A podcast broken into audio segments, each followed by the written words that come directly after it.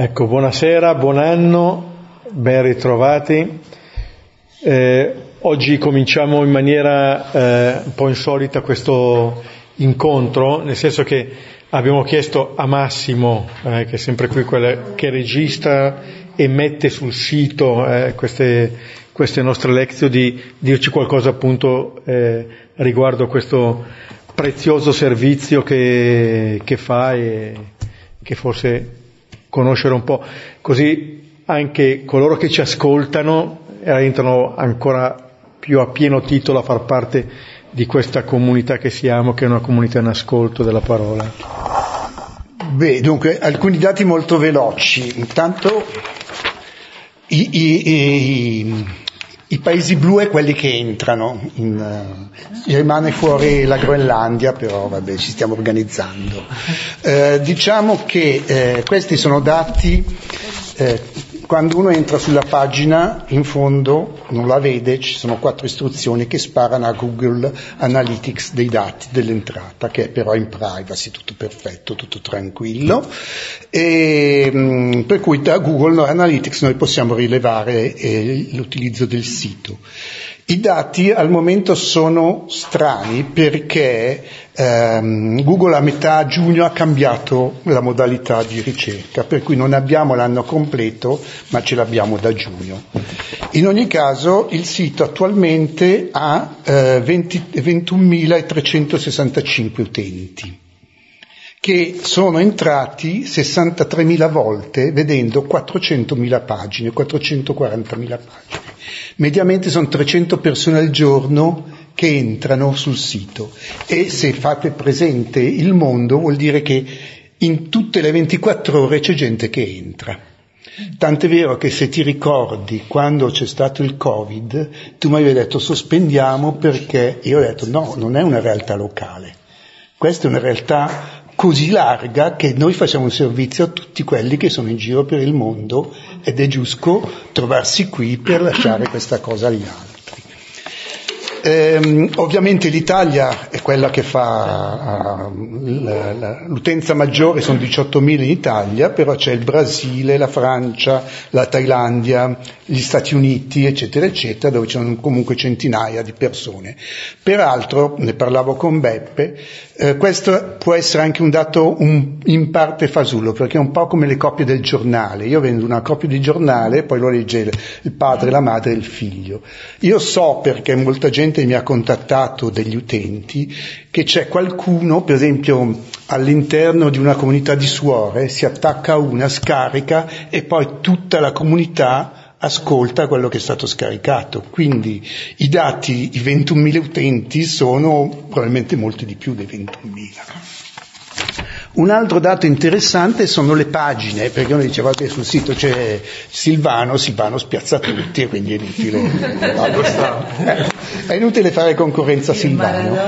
Il dato in sé è, è parzialmente reale perché ehm, su, sulla pagina dei Vangeli, quella dove c'è Silvano, abbiamo 64.000 entrate, però sulla pagina di Villa Pizzone ne abbiamo 3.000. E Villa Pizzone essenzialmente è Giovanni che stiamo facendo adesso, perché non credo che qualcuno vada a prendersi i vari Marco. Però se le 64.000 iniziavo a dividerle per 4, ecco che il 3.000 del corso che stiamo facendo adesso siamo assume un peso... 2970 fuori. Esatto, esatto. E poi, vabbè, poi c'è la pagina degli atti e poi c'è la pagina eh, di Paolo, che è la quarta pagina. Molta gente va su direttamente alla pagina che gli interessa, non passano dal, senza passare dal via come col Monopoli, no? eh, va direttamente sulla pagina del sito. Un'altra cosa interessante che è cambiata moltissimo nel, negli ultimi anni è la modalità, lo strumento di accesso, perché una volta era essenzialmente il PC, il che voleva dire stare seduti, sedia, scrivania, al massimo a letto col tablet davanti, eccetera. Adesso il 50% è entrato a telefono che vuol dire che è gente che o sta viaggiando o sta guidando o non sta lavorando in ufficio, non lo so, ma comunque il 50% dell'utenza è via telefono e il, poi c'è, sono 9.000 accessi da desktop e un migliaio di accessi da tablet. Questo vuol dire anche che è molto importante, non so se voi lo vedete al telefono, eh, questo sito ha la caratteristica di essere responsive. Cosa succede? Che sullo schermo voi vedete le quattro colonne, sul telefono messo in orizzontale voi ne vedete due e sul telefono messo in orizzontale ve ne vedete uno, in verticale. Questo proprio per facilitare l'accesso al telefono, si chiama tecnologia responsive, che significa progettarne quattro al posto di uno, però va bene. Mm. Ecco, questo è quanto. Io, dopodiché eh, basta, quindi, questi dati li manderemo. E quindi salutiamo il mondo. E quindi salutiamo il mondo e i 21.000, 21.430 persone che... No, sono solo italiani. Tra l'altro è un sito difficile perché è italiano tecnico, perché è, un argomento verticale questo, non è che sta raccontando uh, le favole di... cioè per cui entra gente che sa bene l'italiano e lo capisce. Per me molti, mm, questo sito per me risente ancora del lavoro che aveva fatto, non so se voi sapete che Silvano per un po' di tempo aveva insegnato al Pime a Monza, aveva fatto proprio un, un anno di, come biblista al Pime e lui mi raccontava che, poi vabbè non era più andato per ragioni strane, e lui mi raccontava che un, a un certo punto gli sono arrivate le lettere dai missionari in giro che gli dicevano bello quando tu ci raccontavi eh, la Bibbia è questa cosa qui, vieni qui in Amazzonia a vedere cosa vuol dire. Infatti lui ha iniziato a girare il mondo e a beccarsi le varie malattie in giro per il mondo. Per cui molto probabilmente tanti utenti sono proprio realtà missionarie che sono in giro per il mondo, quindi capisco capiscono l'italiano, parlano l'italiano. E poi ci sono, a me è successo capitare una Paolina a Johannesburg, un'immigrata italiana a San Paolo, cioè il mondo è variegato di quello degli utenti. Sicuramente capiscono l'italiano, parlato difficile, perché ecco questo è quanto. Vi salutiamo tutti e, e ringraziamo Massimo. Davvero. Andremo in inferno Ci troveremo tutti lì. Eh?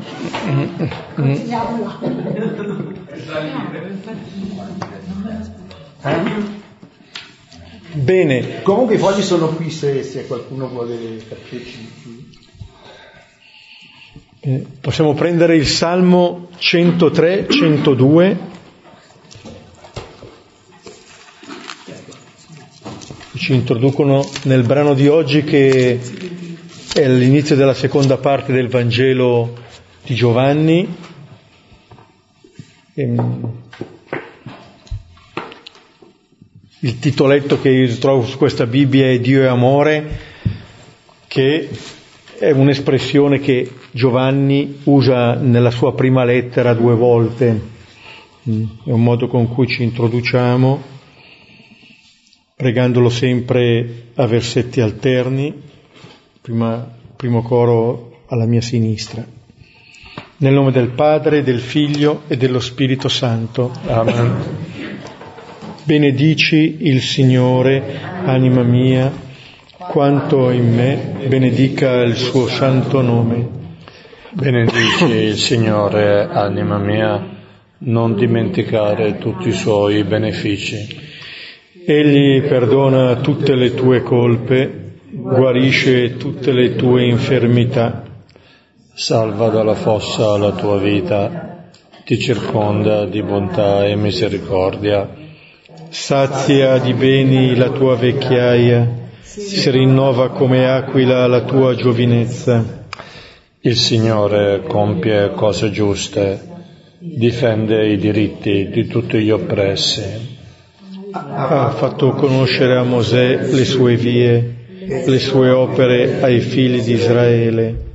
Misericordioso e pietoso è il Signore, lento all'ira e grande nell'amore. Non è in lite per sempre, non rimane adirato in eterno.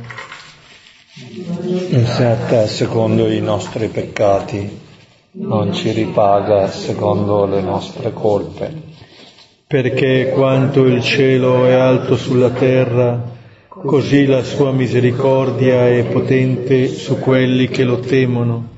Quanto dista l'Oriente dall'Occidente, così allontana da noi le nostre colpe. Come è tenero un padre verso i figli, così il Signore è tenero verso quelli che lo temono. Perché Egli sa bene di cosa siamo formati ricorda che noi siamo polvere. L'uomo, come l'erba sono i suoi giorni, come un fiore di campo, così egli fiorisce. Se un vento lo investe, non è più, né più lo riconosce la sua dimora. Ma l'amore del Signore è da sempre, per sempre su quelli che lo temono, e la sua giustizia per i figli dei figli. Per quelli che custodiscono la sua alleanza e ricordano i suoi precetti per osservarli. Il Signore ha posto il suo trono nei cieli e il suo regno domina l'universo. Benedite il Signore, angeli suoi, potenti esecutori dei suoi comandi, attenti alla voce della sua parola. Benedite il Signore voi tutte sue schiere, suoi ministri che eseguite la sua volontà. Benedite il Signore, voi tutte opere sue, in tutti i luoghi del suo dominio. Benedici il Signore, anima mia. Gloria al Padre, al Figlio e allo Spirito Santo, come era nel principio, ora e sempre, nei secoli dei secoli. Amen.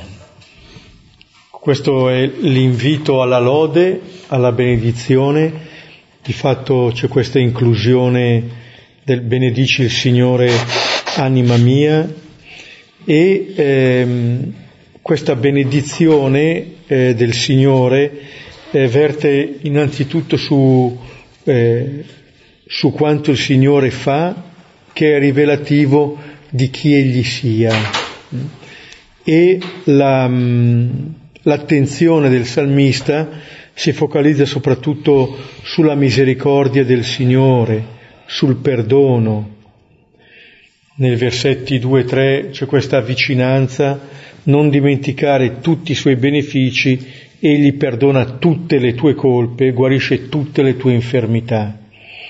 Ecco questi benefici che eh, il salmista riscontra eh, nella propria vita e invita, e invita ciascuno a fare altrettanto, come appunto perdono delle colpe e guarigione dell'infermità. Questa è la possibilità nuova che il Signore eh, dona, poi eh, le, la descrizione del misericordioso, pietoso, che riprende l'Esodo, che, riprende, che riprenderà anche il libro del, del profeta Giona, e poi eh, delle esemplificazioni, come, come, eh, per esempio come tenere un padre verso i figli, così il Signore. È come la ricerca, il linguaggio umano di tradurre quelle che sono delle esperienze d'amore. Ecco, è, un invito a ritrovare qui i segni della presenza del Signore nella nostra vita. È anche un modo con cui eh, il salmista ci dice che è attraverso le sue vie, i suoi sentieri, le sue opere, che il Signore si manifesta, cioè è, è, è l'espressione dell'amore che noi siamo in grado di cogliere, eh? quella che è una verità, po' come Sant'Ignazio diceva che l'amore si mostra più nelle opere che nelle parole, eh? è più espressa dalle cose che facciamo che dalle cose che diciamo. Ecco allora che la risposta, eh, la prima risposta a questo amore del Signore non è un ricambiare, non è un fare, ma è un benedire, un benedire. Questo è proprio l'atteggiamento di chi riceve ciò che è da principio. Salmo che ci introduce, dicevo, nella seconda parte del Vangelo di Giovanni. Stasera prendiamo i primi cinque versetti del capitolo 13. Possiamo leggere intanto. Leggiamo questi primi, questi primi cinque versetti. Ora, prima della festa di Pasqua, sapendo Gesù che venne la sua ora di passare da questo mondo al Padre, avendo amato i suoi che erano nel mondo, li amò fino a compimento. Ed essendoci una cena, quando già il diavolo aveva messo nel cuore che Giuda di Simone Iscariota lo consegnasse, sapendo che il Padre gli diede nelle mani tutte le cose, che da Dio uscì e a Dio se ne va, si leva dalla cena e depone le vesti e preso un telo cinse se stesso. Poi mette acqua nel catino e cominciò a lavare i piedi dei discepoli e ad asciugarli con il telo di cui era cinto.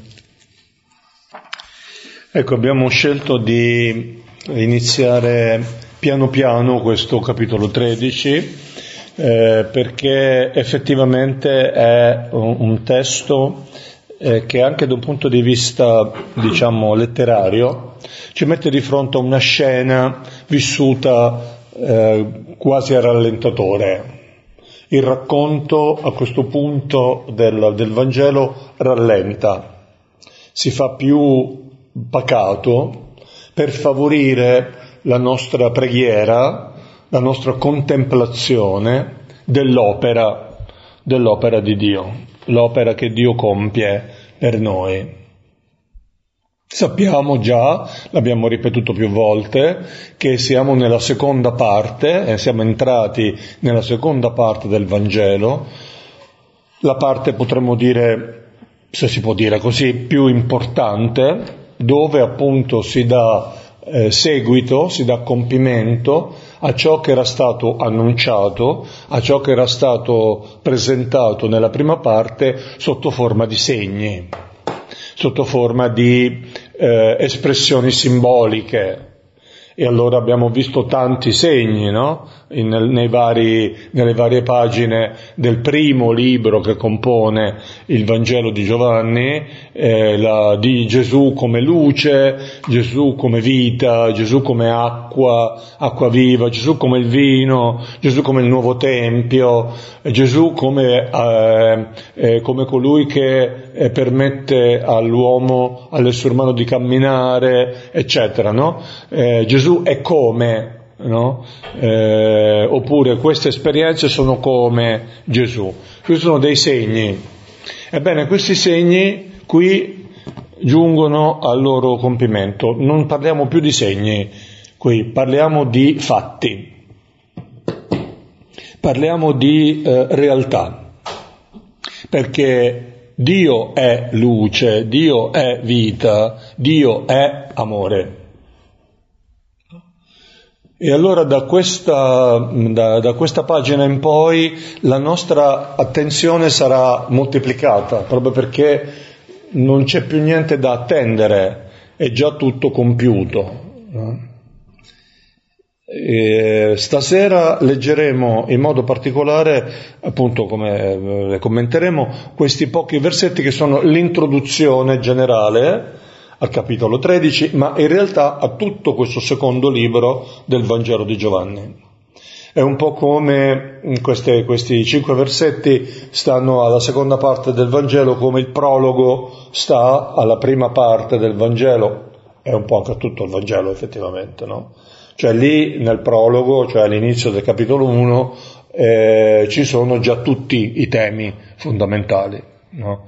Troviamo già tutti gli elementi essenziali che saranno poi sviluppati.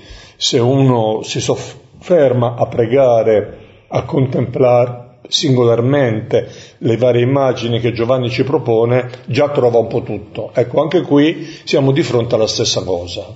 In questi pochi versetti c'è già un po' tutto. C'è l'idea del compimento, no? Appunto, Gesù che ama fino al compimento, fino alla pienezza, fino alla forma più, eh, più, più chiara, più definitiva.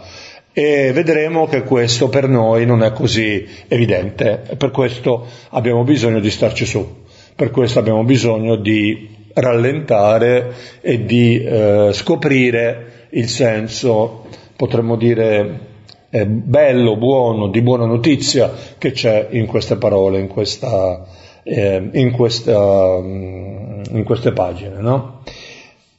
Si potrebbe dire che questo, questa introduzione è una sorta di, eh, di, non solo di introduzione, ma appunto di principio e fondamento di tutto quello che segue. Cioè serve a creare un contesto sul quale possiamo appoggiare tutti i capitoli successivi. Eh, questa seconda parte del, del, Vangelo la potremmo dividere sostanzialmente in due, no? Sono da adesso dal capitolo 13 al capitolo 17 compreso siamo di fronte all'esperienza della cena e i discorsi di Gesù dopo la cena, quindi discorsi molto, molto ampi, molto articolati, molto lunghi, che appunto che comprendono tutti questi capitoli, e poi dal capitolo 18 al capitolo 21 eh, il compimento del mistero pasquale di Gesù, passione, morte e resurrezione di Gesù. Sostanzialmente queste sono le due parti, ma già qui, in questi pochi versetti, come dicevo, abbiamo il principio e fondamento eh, di, tutto, di, tutto, il racconto. No?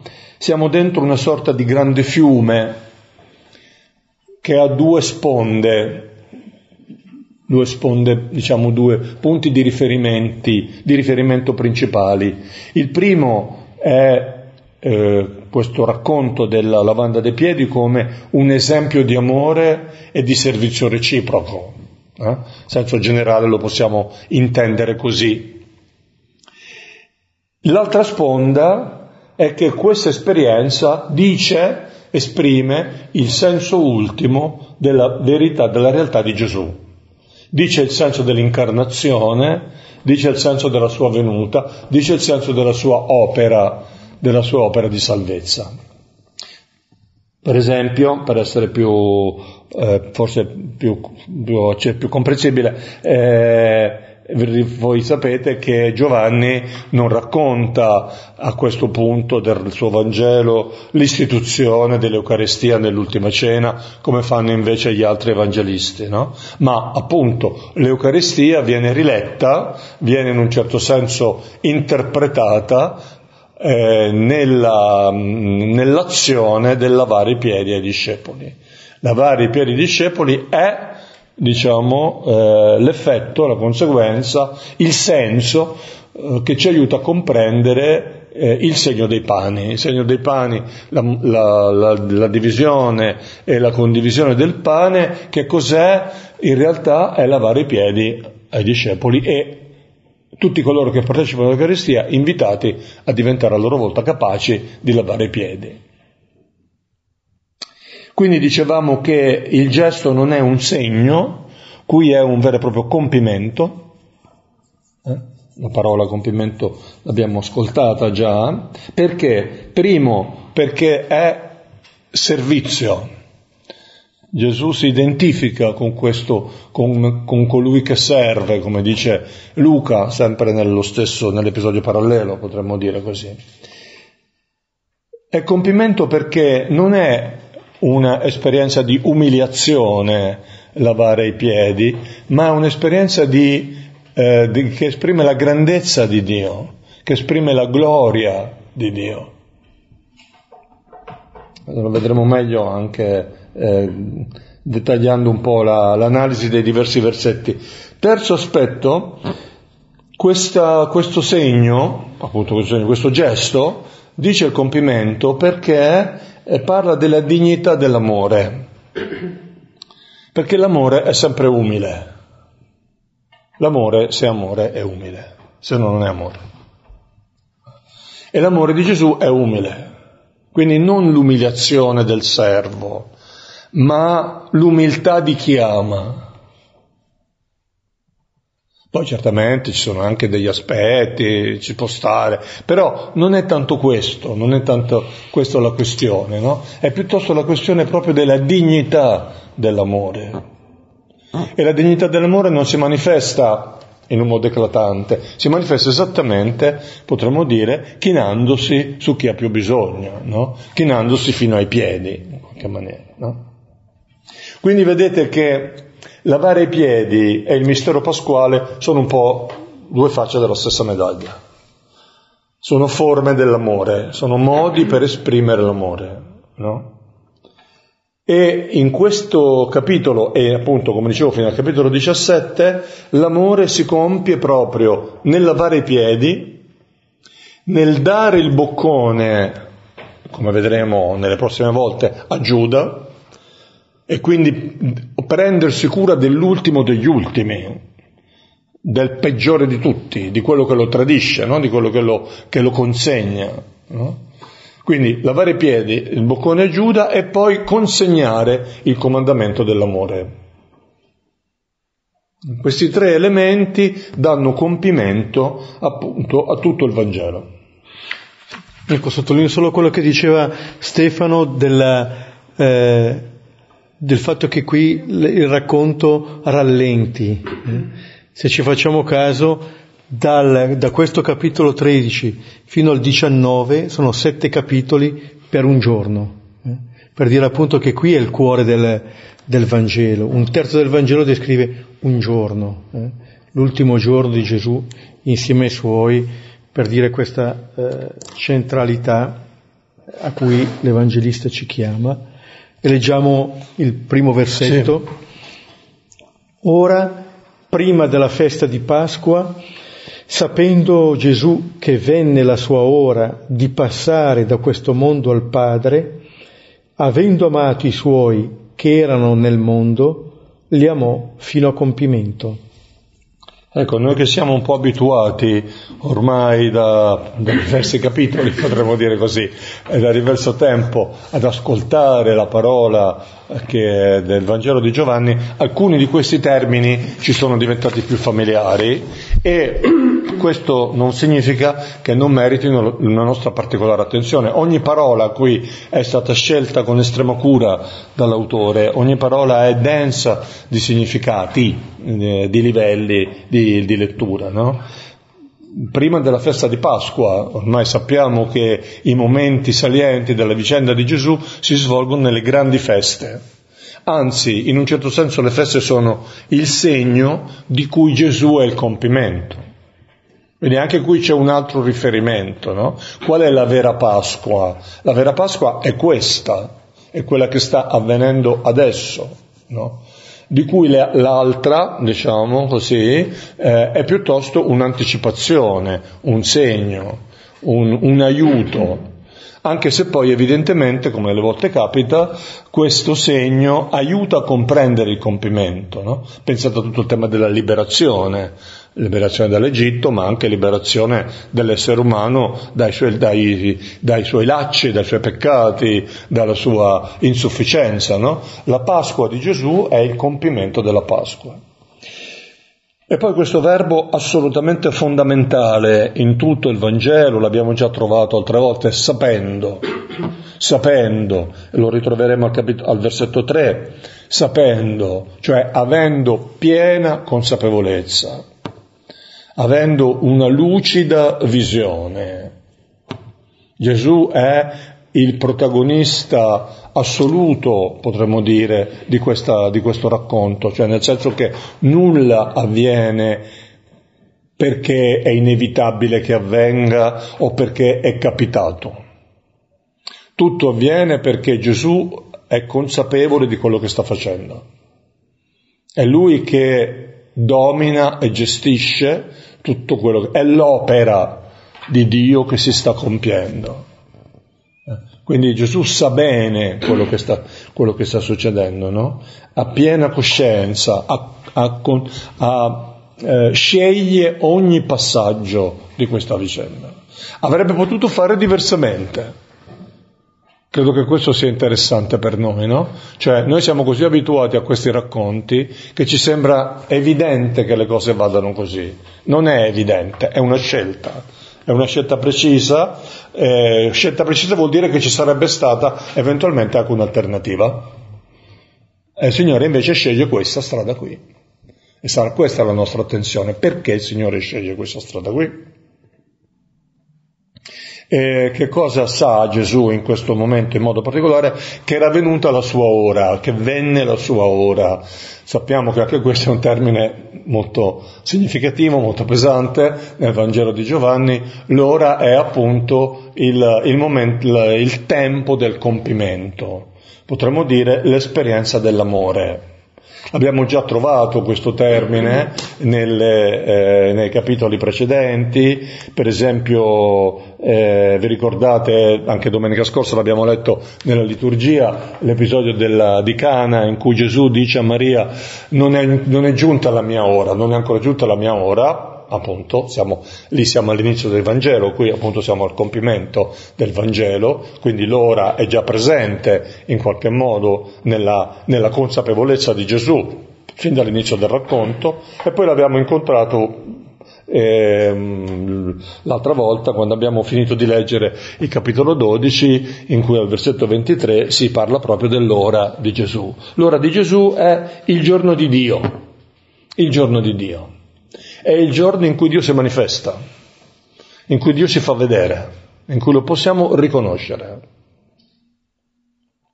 Di passare da questo mondo al Padre, di passare, di fare Pasqua, no? Sappiamo la Pasqua, il passaggio, appunto, è venuto il momento di fare Pasqua, appunto, di dare, come dicevamo, compimento alla Pasqua. Da questo mondo al Padre, due parole eh, anche queste fondamentali della, uh, della relazione di Gesù con noi e con il Padre. Il mondo, il mondo è questa realtà amata e ostile nello stesso tempo, no? Eh, sono venuto, non sono venuto per, per, per condannare il mondo, ma per salvare il mondo. Eppure il mondo non mi conosce, eccetera, no?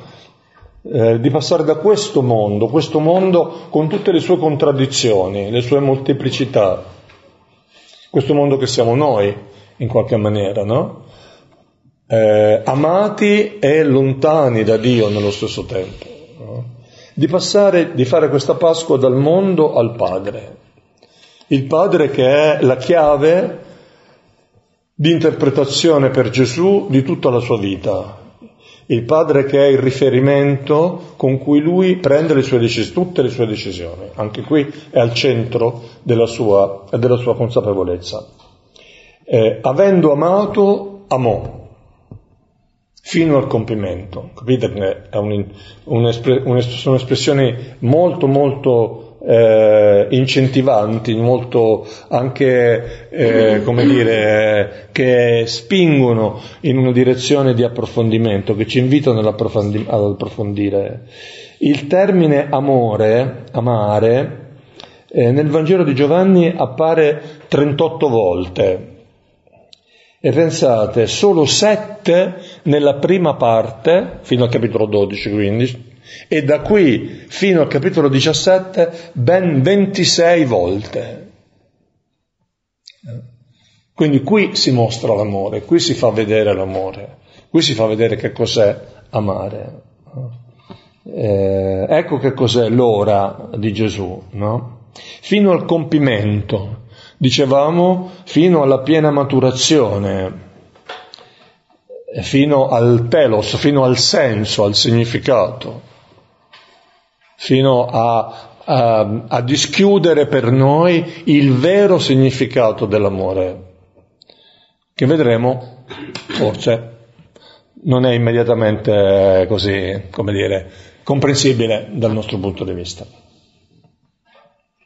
Sì, due cose eh, ancora su, su, questo, il fatto che si dica che Gesù sa eh, che appunto è giunta la sua ora, eh, riprende un po' quello che diceva il capitolo decimo, che nessuno gli toglie la vita, è lui che, che la dona.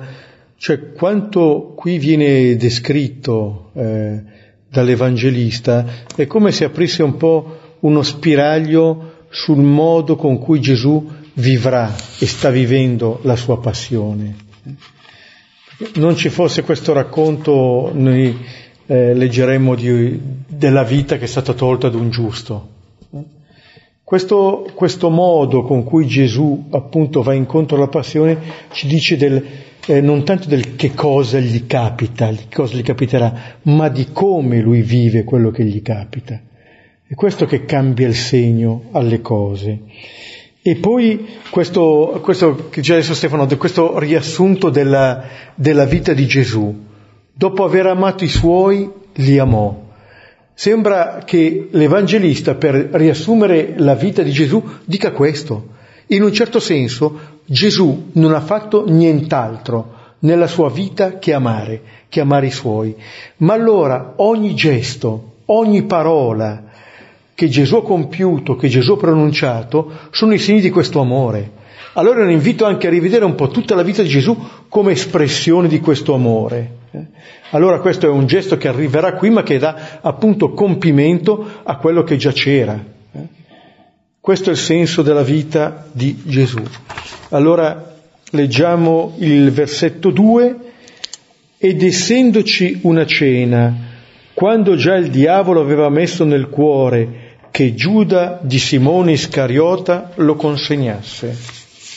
Ecco, questo versetto rimane un po' sospeso, poi eh, vedremo il seguito, ma intanto alcune osservazioni ehm, che ci aiutano a entrare di più, cominciare a entrare ehm, da questa visione, da questo grande affresco, no? solennissimo portale, potremmo dire, del, del capitolo 13, eh, cominciamo a scendere nella situazione più precisa di cui qui si parla. Si parla di una cena, una cena, non, non solo, non, il nostro testo eh, della CEI parla della cena, è, è, è, la cena certamente, ma è anche una cena, cioè tutte le volte che la comunità cristiana si riunisce per vivere l'esperienza della cena, vive questa esperienza, può vivere questa esperienza, è chiamata a vivere questa esperienza qui.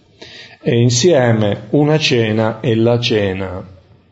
Eh, quando il diavolo aveva messo nel cuore che Giuda Simone di Scariota lo consegnasse. Uno potrebbe dire, ma che c'entra questo qui?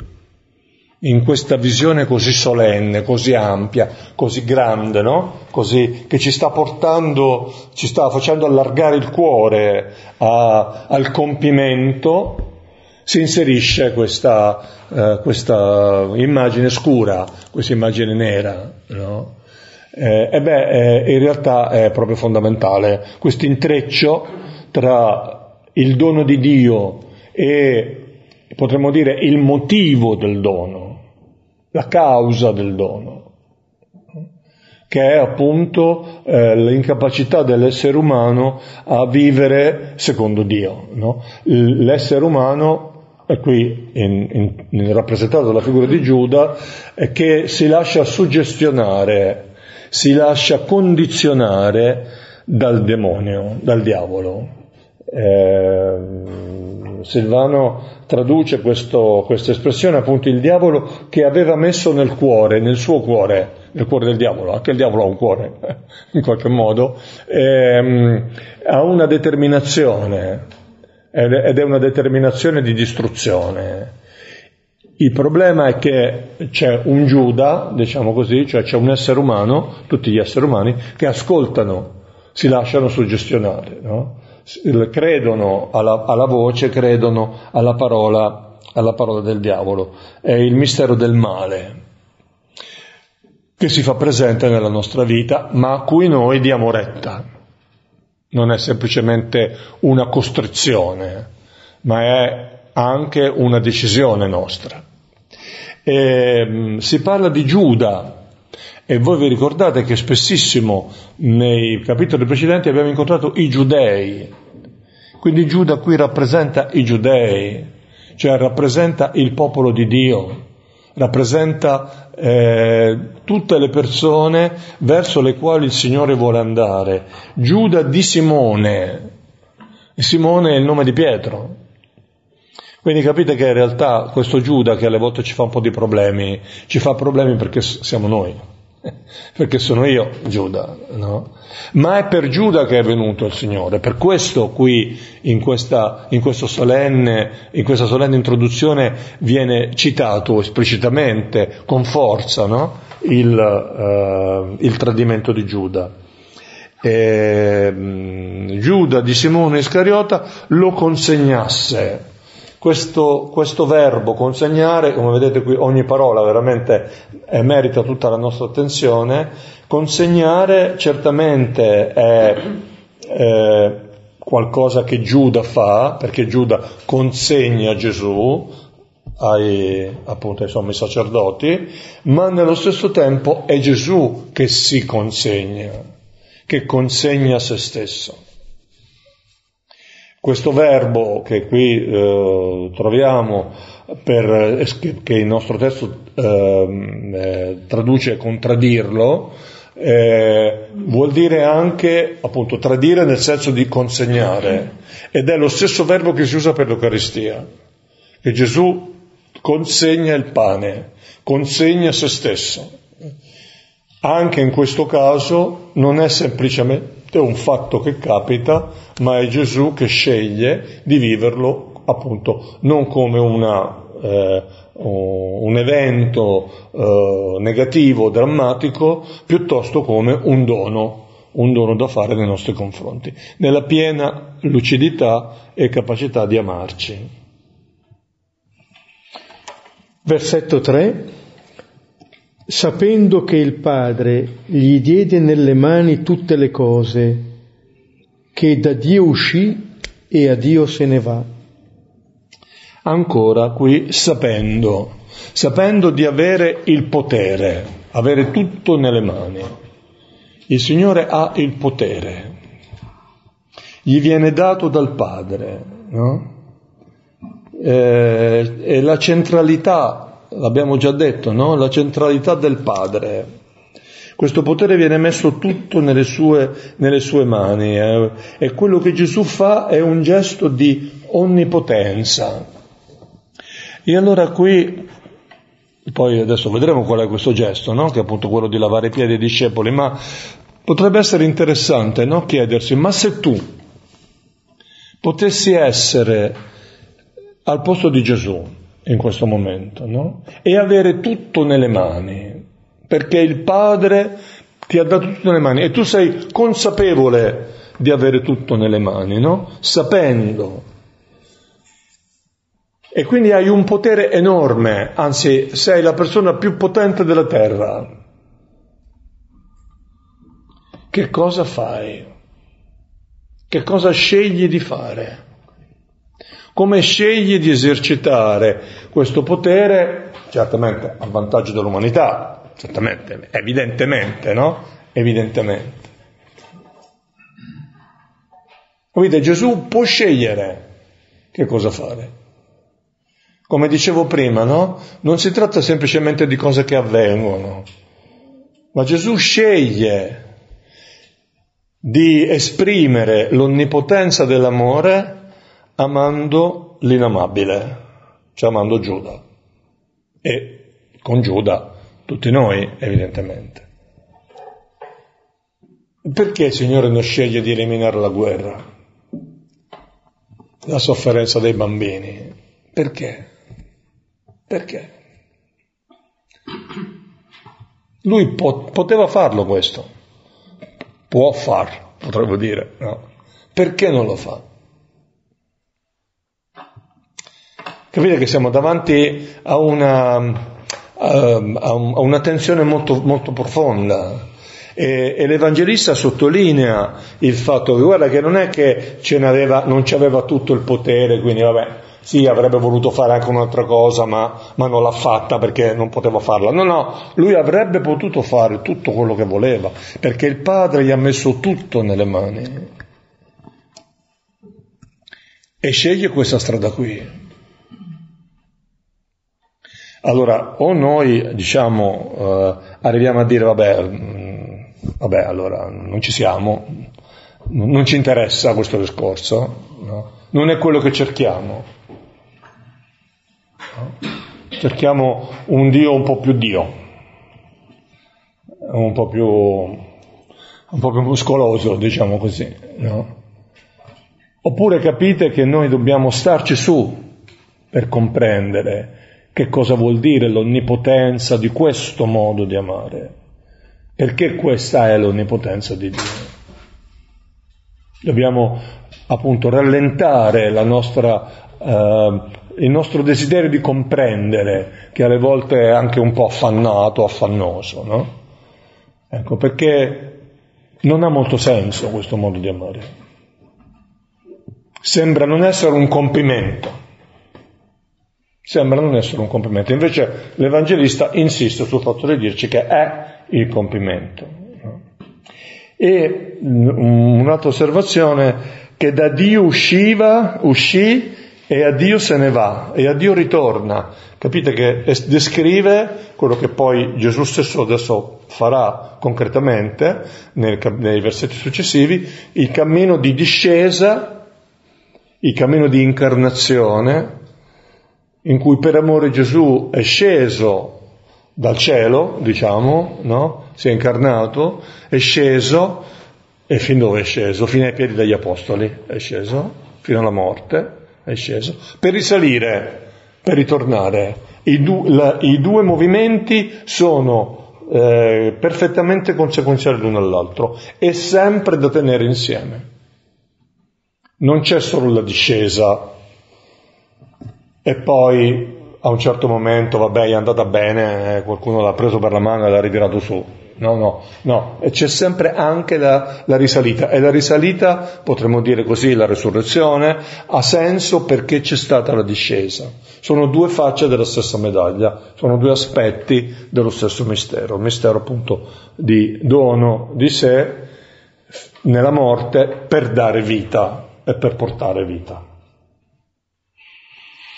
Ecco, in questa eh, discesa e risalita eh, Gesù mostra di sapere appunto da dove viene e dove va, dove appunto il, il dove e il dove non sono tanto ovviamente dei luoghi, ma è questa relazione col Padre. Eh, Gesù vive tutta la sua vita in questa relazione.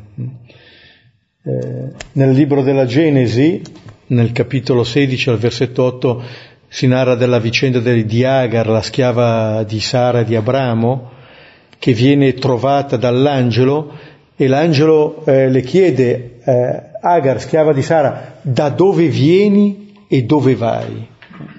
Queste sono le domande che se ci lasciassimo fare anche noi dagli angeli che ci incontrano, dalle situazioni che viviamo, forse ci aiuterebbero a capire chi siamo, chi siamo. Ecco, Gesù sa in ogni istante chi è. E il suo venire dal Padre ed un tornare al Padre non è nonostante i fratelli, ma è attraverso i fratelli.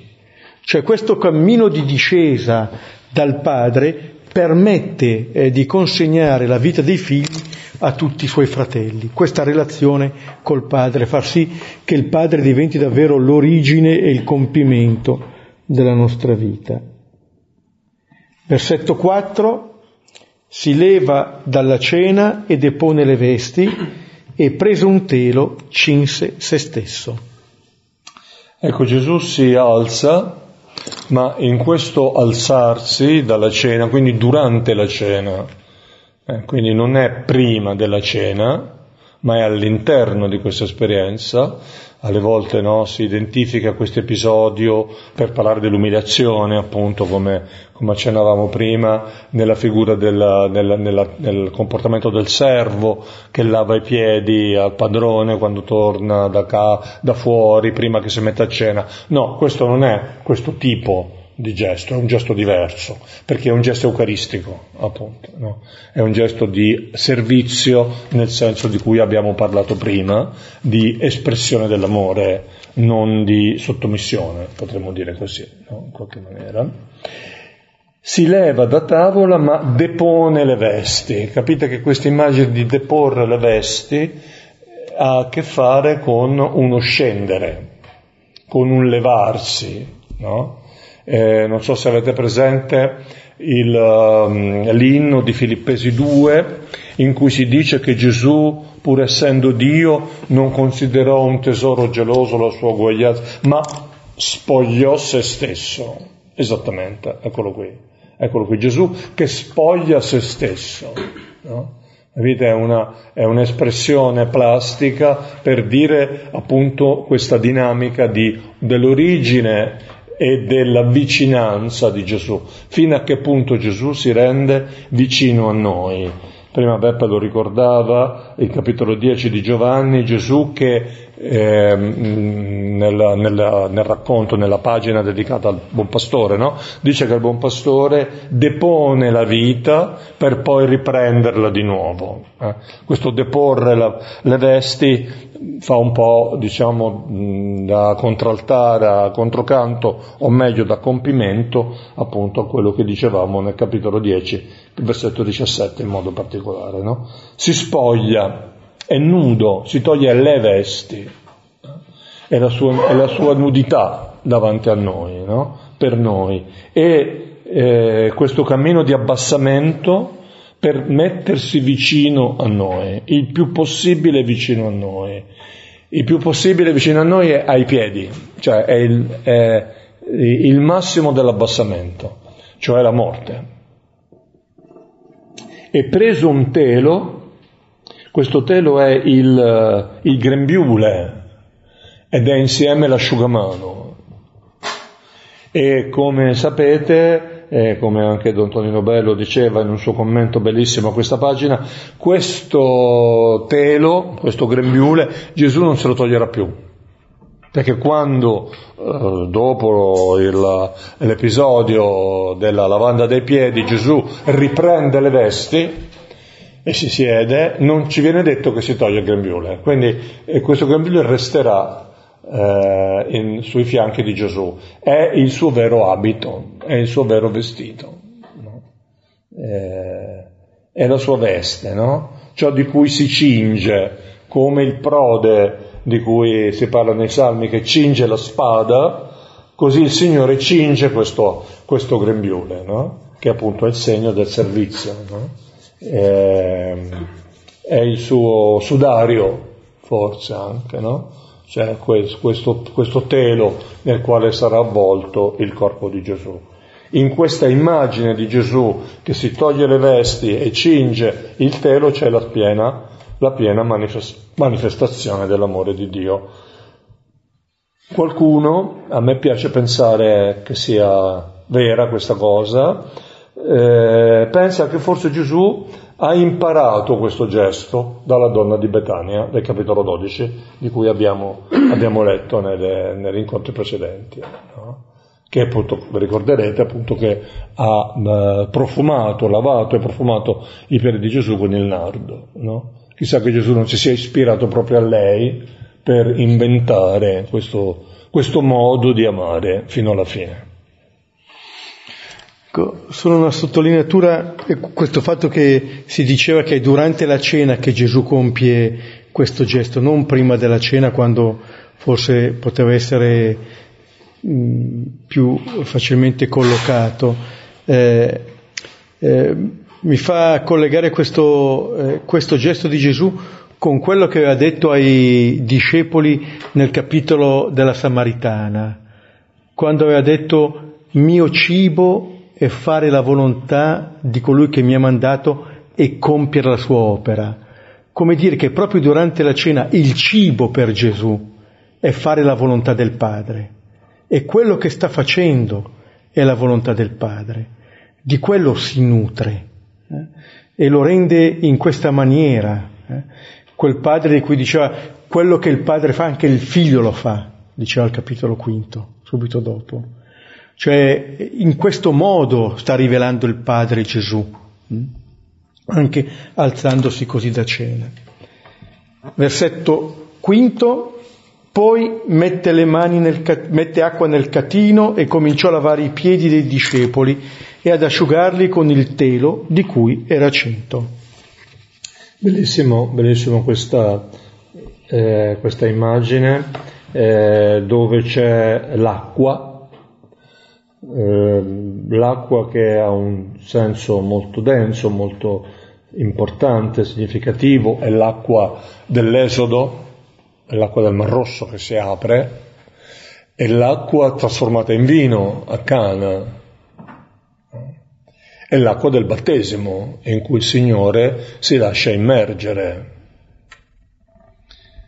E quest'acqua è messa nel catino.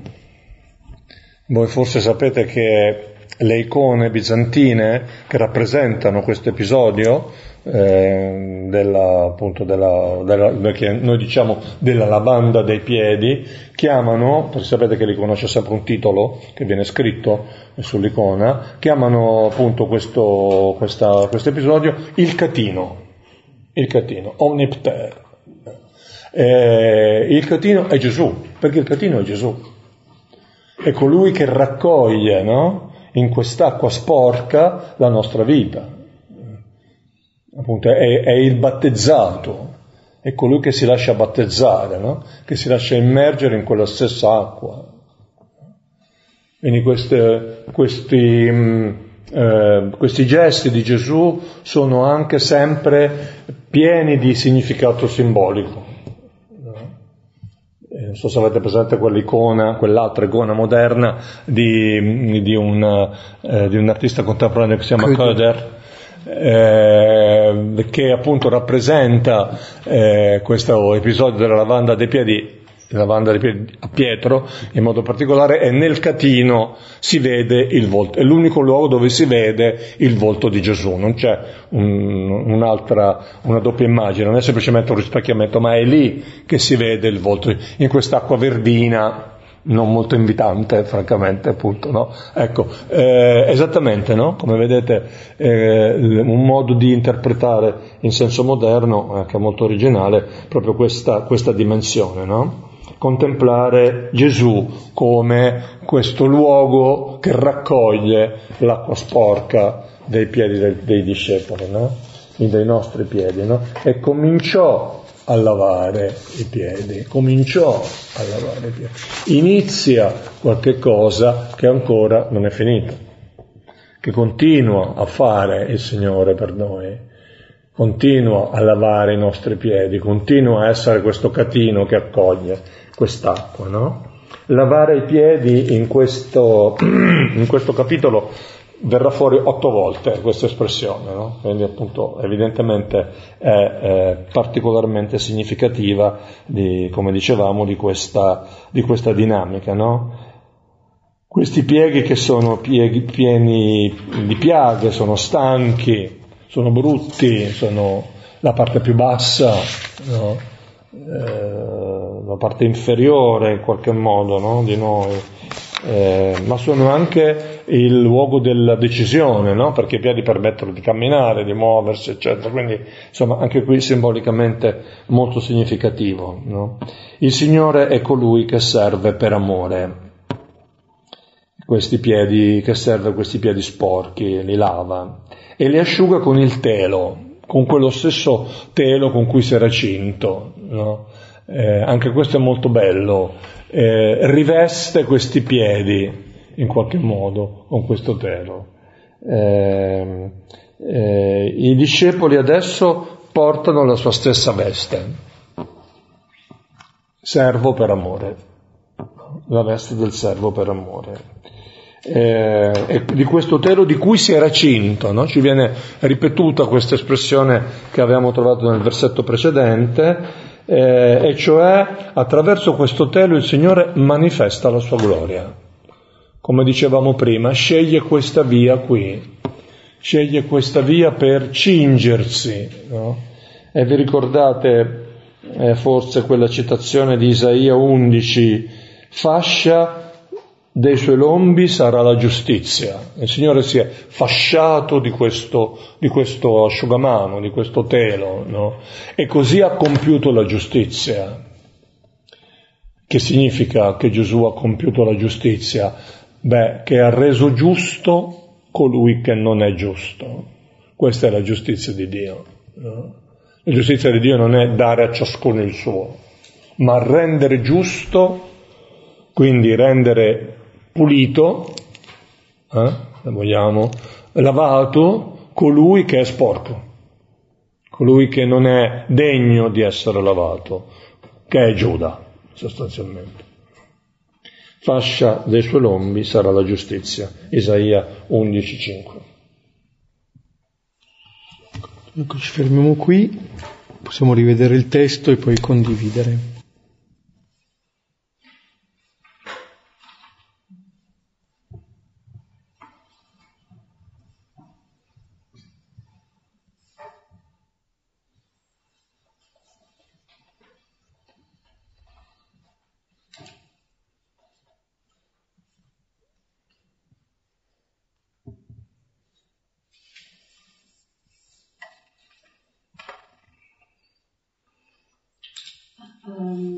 Mi sono in mente tre risonanze, cioè più, più che in mente, nel cuore. La prima è mm, quando parlavi di scelta, eh, no, tre risonanze che mettono insieme la vita di Gesù con la nostra, tengono insieme questa relazione. Noi eh, diciamo che appunto Dio ci ha creato liberi e quindi siamo capaci di scegliere ogni volta, ogni, ogni gesto. No? Quindi mi viene in mente che anche cioè, Gesù non è stato creato, ma anche lui, come noi, è, li, è libero. Eh, questa libertà che ti dà la capacità di scegliere, la competenza di scegliere. L'altro è sul compimento dell'amore. Hai usato tante volte il compimento e mi fa venire in mente che eh, la nostra vita è un percorso eh, è un percorso dove sperimentiamo la capacità di amare, però è un percorso, perché spesso mi viene da dire oggi che ho 60, quasi 62 anni, dico ah, avrei potuto, guardando il passato, amare di più o scegliere in modo diverso. Poi mi fermo e dico però la vita è un percorso, cioè si dice sbagliando si impara, o puoi cambiare e scegliere nuovamente. Quindi mi sembra che come anche Gesù questa scelta non l'ha fatta all'inizio, del, l'ha fatta a un certo punto. E l'ultimo, quel versetto 3, quando dice appunto ehm, Gesù sapendo che il Padre le aveva dato tutto nelle mani. Spesso pensiamo, cioè anche a noi il creato ci è stato consegnato e, e sappiamo da, da, che viene da Dio e che a Dio ritornerà o ritorneremo con Lui. E anche qui siamo chiamati a, a, a cosa farne del creato che ci è stato consegnato.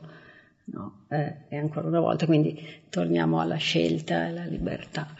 Ecco, qui mi sembra che questa immagine di Gesù po- possiamo rispecchiarci, ecco, un po'. Grazie.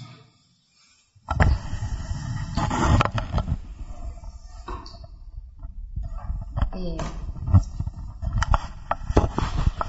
Sì, a me venivano anche a me due piccole risonanze. Una, eh, quando Stefano dicevi del, dell'ora, no? che è finalmente giunta questa ora e che è la possibilità quasi no, di incontro con Dio, a me sono venuti in mente anche Luca che parla dell'oggi, quando è sulla croce al, al ladrone, oppure anche quando incontra Zaccheo, come se fosse tipo un filo diretto tra, tra cielo e terra che si aprisse in quel momento c'è la possibilità dell'incontro. E, e l'altra invece forse anche perché Beppe parlava del capitolo 4 della Samaritana, che l'acqua al catino, no? E quindi l'incontro con la Samaritana che era al pozzo su quella domanda, no? Di chi ha veramente sete. E se ricordo bene anche lì coderà proprio un'immagine in cui c'è la donna che si guarda nel pozzo e l'immagine riflessa del pozzo è lei con con un'altra persona a fianco, no? che un po' dice che lei no, anche con la sua ricerca di amore nei mariti e poi la, la risposta al fondo no, è, è, l'amore di, di Gesù, di quell'uomo.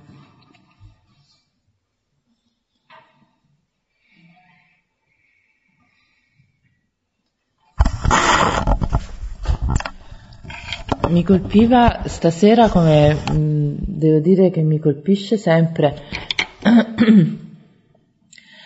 quel dopo aver amato i suoi che erano al mondo, li amò fino alla fine, perché anche proprio nel modo, nella costruzione di questa frase uno si aspetta, dopo aver amato i suoi che erano al mondo, li manda a quel paese o fa un'altra cosa, e invece no, continua a fare quello che aveva sempre fatto.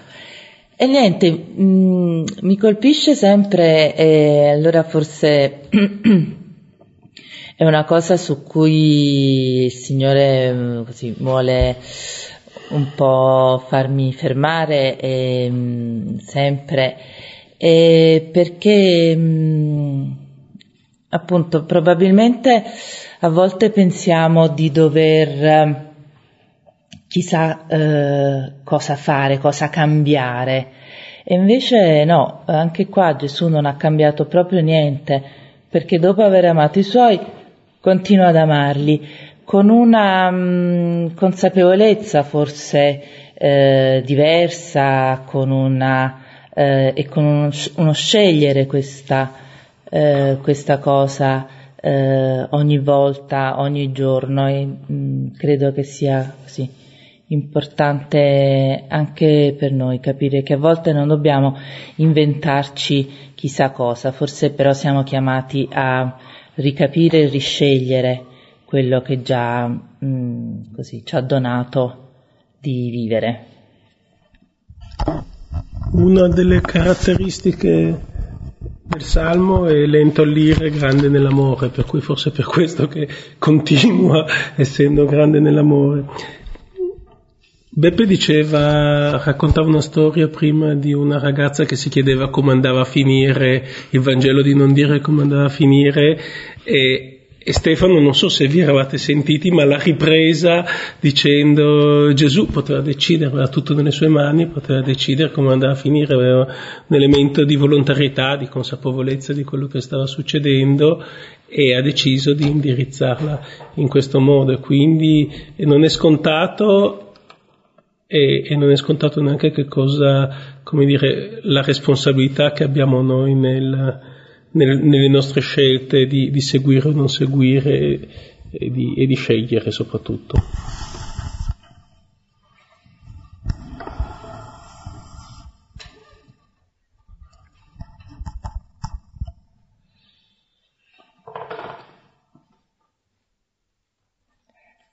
La risonanza che veniva a me era quella sempre della caratteristica dell'amore che è venuto fuori stasera di Gesù, che è un amore non giudicante, perché se addirittura, come dicevi, uh, Giuda uh, ha preso lì lui, eh, che siamo un po', allora se siamo tutti noi mi va benissimo, perché mi ama senza eh, avere addosso questo, sempre questa paura del giudizio eh, abbiamo sempre paura di essere giudicati, no? anche dagli altri, dalle persone che abbiamo intorno, a volte anche, soprattutto dalle persone che amiamo di più, abbiamo paura del loro giudizio. No?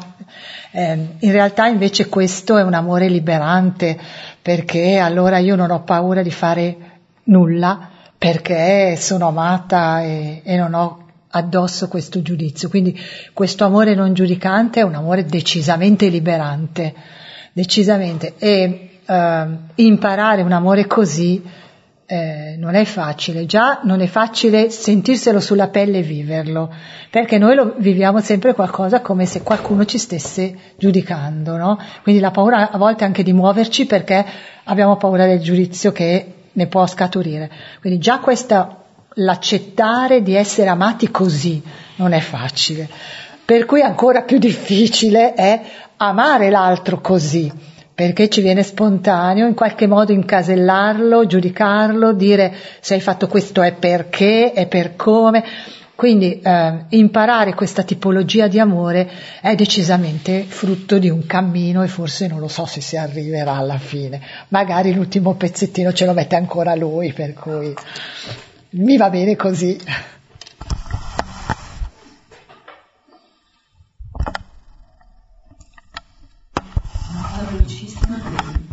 Non mi ero mai soffermata così tanto come stasera su questo tema della libertà di Gesù. E su questo gesto che non era scontato di lavare i piedi. E, la, e la, questa ripetizione del sapendo, sapendo, sapendo. E ho pensato, caspita, anche io voglio essere consapevole però a volte a noi la consapevolezza disorienta, no?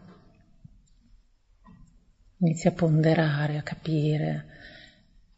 E però lui sa da dove viene e dove va.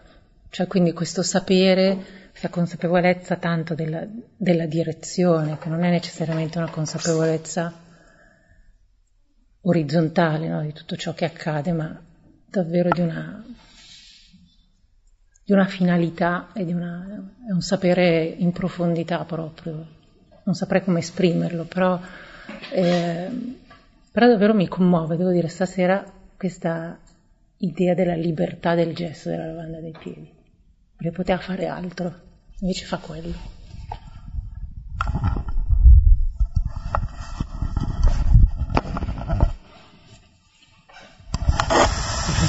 Sembra che anche questi ultimi interventi, eh, quando si dice dell'amore che è liberante, cioè, quando si parla della festa di Pasqua, quando si parla della liberazione, è esattamente questo. questo quando siamo liberi, quando saremo liberi, riusciremo a compiere questi gesti così.